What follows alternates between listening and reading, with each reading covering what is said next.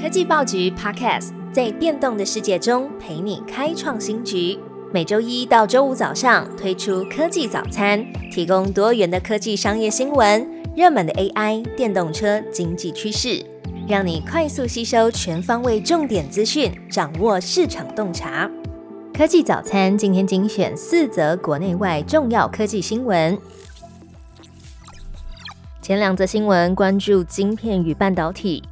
AMD 次代晶片订单不只给台积电吗？传出同时下单三星，市场传出 AMD 下一代的晶片可能混合使用台积电和三星制成。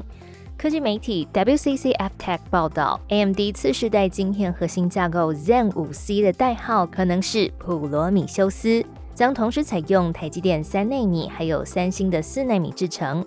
这项消息是由外国媒体从 Linkin 上面所发现的。其实 AMD 一直都是依赖台积电生产晶片，但先前有传出，考量到台积电的产能，AMD 可能会把部分的产能交给三星代工。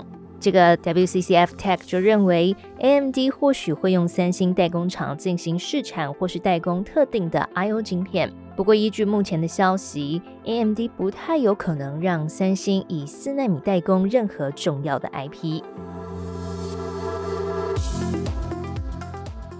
车用半导体出现了新挑战，供应过剩危机浮现。汽车业去年才因为半导体供应短缺而陷入新车的交付危机，如今半导体短缺的问题已经缓解，却又因为电动车的需求低迷，面临库存过剩的情形。韩国媒体 Business Korea 报道，荷兰半导体制造商恩智浦今年第三季的汽车晶片销售额和去年同期相比增长不到百分之五。是三年以来最慢的成长率。生产功率半导体的美商安森美也预测，由于主要的客户订单大幅减少，今年第四季的营收和利润预计都会比去年同期下降。而特斯拉就是他们的客户之一。第三则新闻：Google 持续布局 AI，预计重金投资新创 Character AI。Google 上周开放了生成式 AI 搜索平台 Search Generative Experience，将扩展到一百多个国家，显示 Google 快速布局生成式 AI 的决心。路透社报道，Google 又将与 AI 聊天机器人新创公司 Carrot 的 AI 洽谈投资数亿美元的事宜，因为这家新创正在寻求资金，以训练模型来满足用户的需求。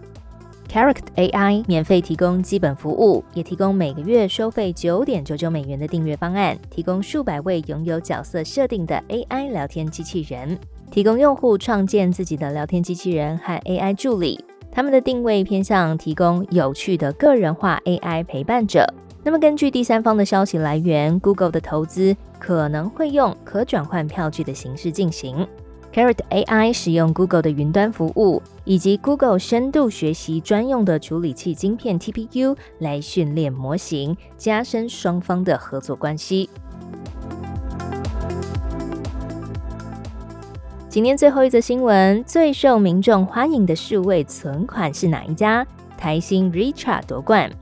你有数位存款账户吗？金管会统计，截至今年第三季。平均每千名的成年人拥有九百四十个包含全网银在内的数位存款账户，几乎是每一个成年人都有数位存款账户。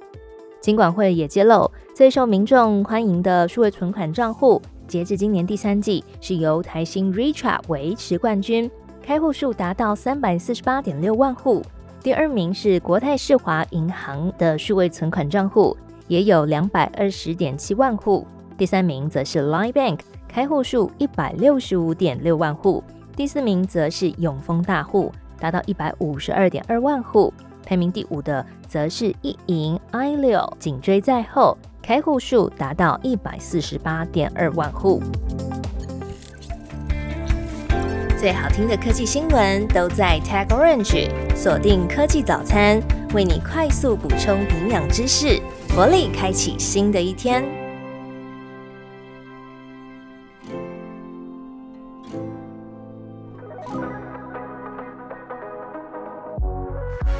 TechOrange 科技报局提供各式各样关于科技创新、国际产业的热腾腾情报。现在就订阅以下频道，在 Facebook 讨论热门话题，从 YouTube 看精华报道，让 Line App 送最新趋势给你。